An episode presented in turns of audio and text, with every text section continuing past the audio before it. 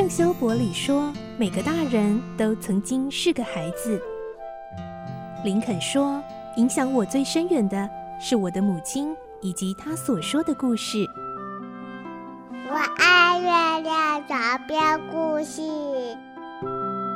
晚安，月亮床边故事。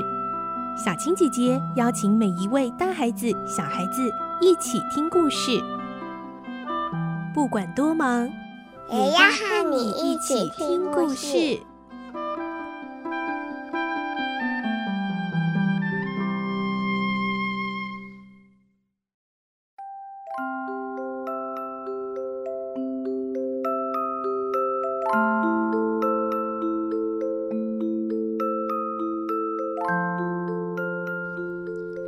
晚安，欢迎你和我们一起听故事。我是小青姐姐，今天我们继续来听《怪盗与名侦探》三十八集的故事喽。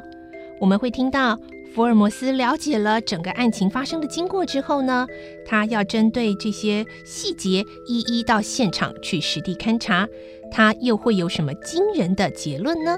来听今天的故事。《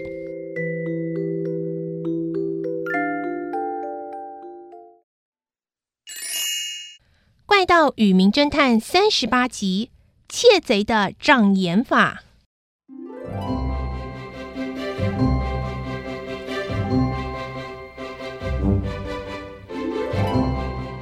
福尔摩斯听完了男爵的描述，然后他就站了起来，先是仔细查看了起居室窗户，然后再看看四周环境，窗户上的栓子，还有阳台跟石头做的栏杆。他都一一的检查，他用放大镜检查栏杆上梯子摩擦的痕迹。嗯，我可以去看看院子吗？当然哦，哦，请。登布堡男爵带福尔摩斯来到院子查看，而夫人和华生则留在起居室。福尔摩斯在院子里走了一圈，然后坐在长椅上看着屋顶。过一下子又站了起来，走到阳台下面。阳台下面有两个倒扣的箱子，是为了保存踢脚所留下的痕迹。福尔摩斯把这个箱子移开，跪下来，几乎整个脸贴着地面，很专注地检查。他量了这个小洞的尺寸，连铁栅栏下面的洞也测量一遍。然后他最后跟男爵一起回到起居室。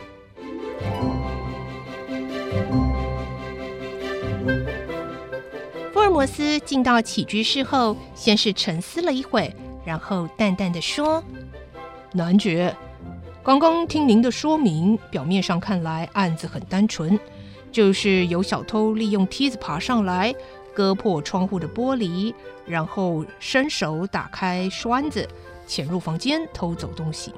但实际上，这一件案子是非常错综复杂的。”男爵惊讶的说。哦，真的吗？您的意思是，这个窃案，我相信主谋一定是亚森·罗平。哦，罗平。福尔摩斯继续说：“就是罗平所做的。就算小偷不是他本人，也是他所派来的手下。他能拿到古灯，说不定是您的府上有人从阁楼那个仆人的房间里。”爬下阳台，从阁楼到阳台没有梯子啊，怎么可能呢？我刚刚从院子里抬头看屋顶，就是在研究会不会有人是顺着排水管爬下来的。您怎么判断罗平本人没有进来呢？哼，如果啊是罗平来过，您看看这里有着镶钻石的烟盒，古色古香的宝玉首饰。他怎么可能会错过呢？绝对不会只有拿走古灯的，所以啊，一定不是罗平本人进来的。可是梯子的印痕，还有在石栏杆上的擦痕呢？哼，那些都是小偷的障眼法。石栏杆上的擦痕不是梯子弄的，是砂纸磨的。你看，我在院子里找到了砂纸的碎片。哦。真的呀？那那那个土壤上面楼梯的印痕呢？那也是假的。小偷根本没有用梯子。阳台下面的两个洞跟栅栏边的洞比一比呀、啊，我就发现了。虽然痕迹很像，但是阳台下面的两个洞是平行的，铁栅栏那边的有点歪歪的，而且它们的间隔也不一样。阳台下面的是三十公分，铁栅栏边的是二十八公分。这么说，是两边用的梯子不一样了？不，应该说根本没有用过梯子。这个洞是木棒给戳出来的。嗯，原来如此。假如能够找到木棒，就证据确凿了。我已经找到了，哼，就在花盆下面，就是这个木棒。福尔摩斯把木棒拿给男爵看。啊，真的是太了不起了！男爵真的是由衷的赞叹，果然是侦探，料事如神。在这里不过四十分钟，就把巴黎警方深信不疑的证据完全推翻，而且还提出强而有力的反证。男爵对福尔摩斯真的是佩服得五体投地，可是夫人却好像不以为然。她说：“您似乎怀疑小偷是我们家的仆人，可是他们都是多年的老仆人，非常的忠心，绝对不会做出背叛我们的事。”没错，夫人，我明白您对仆人的信赖。可是也请您想想，如果不是有仆人背叛了你们，那么男爵写信给我的同一时间，为何我也同时收到了这封信呢？福尔摩斯拿出罗平的来信给夫人，夫人看了之后脸色就变了。哈，亚森·罗平。他怎么会知道我先生写信给您呢？男爵，您认为谁会知道您写了信给我呢？我，这、这、这应该没有人会知道啊！我想到可以请您帮忙这件事情，我也只有告诉克里斯啊，而且还是在写信前一天晚上提的。那时候有仆人在身边吗？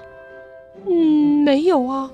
吃饭的时候，餐桌上只有我们，还有两个女儿。哦不，哦，孩子都已经吃饱离开了，是不是，克里斯？嗯，对啊，没错。苏菲和里耶用过餐，就去老师的房间了。老师？您说的老师是？哦，那是孩子们的家庭老师，爱丽丝·杜曼。嗯，老师没有和你们一起吃晚餐吗？他通常是一个人自己在房间吃的。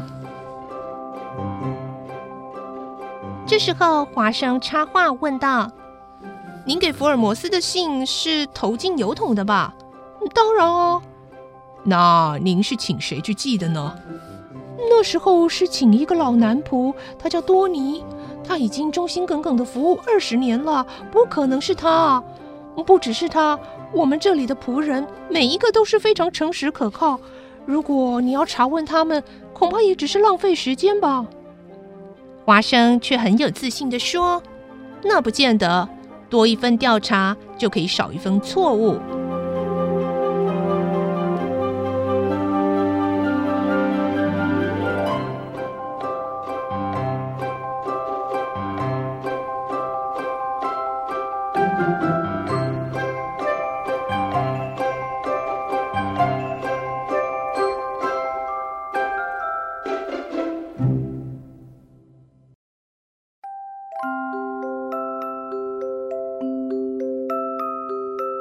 哇，没想到呢，经过福尔摩斯的勘察之后，就出现了这么大的反转。接下来，福尔摩斯又该如何根据这些线索，再次进行更深入的追查呢？而罗平到底是不是这件事情的主谋呢？明天再继续来听这个故事喽。我是小青姐姐，祝你有个好梦，晚安，拜拜。小朋友要睡觉了，晚安。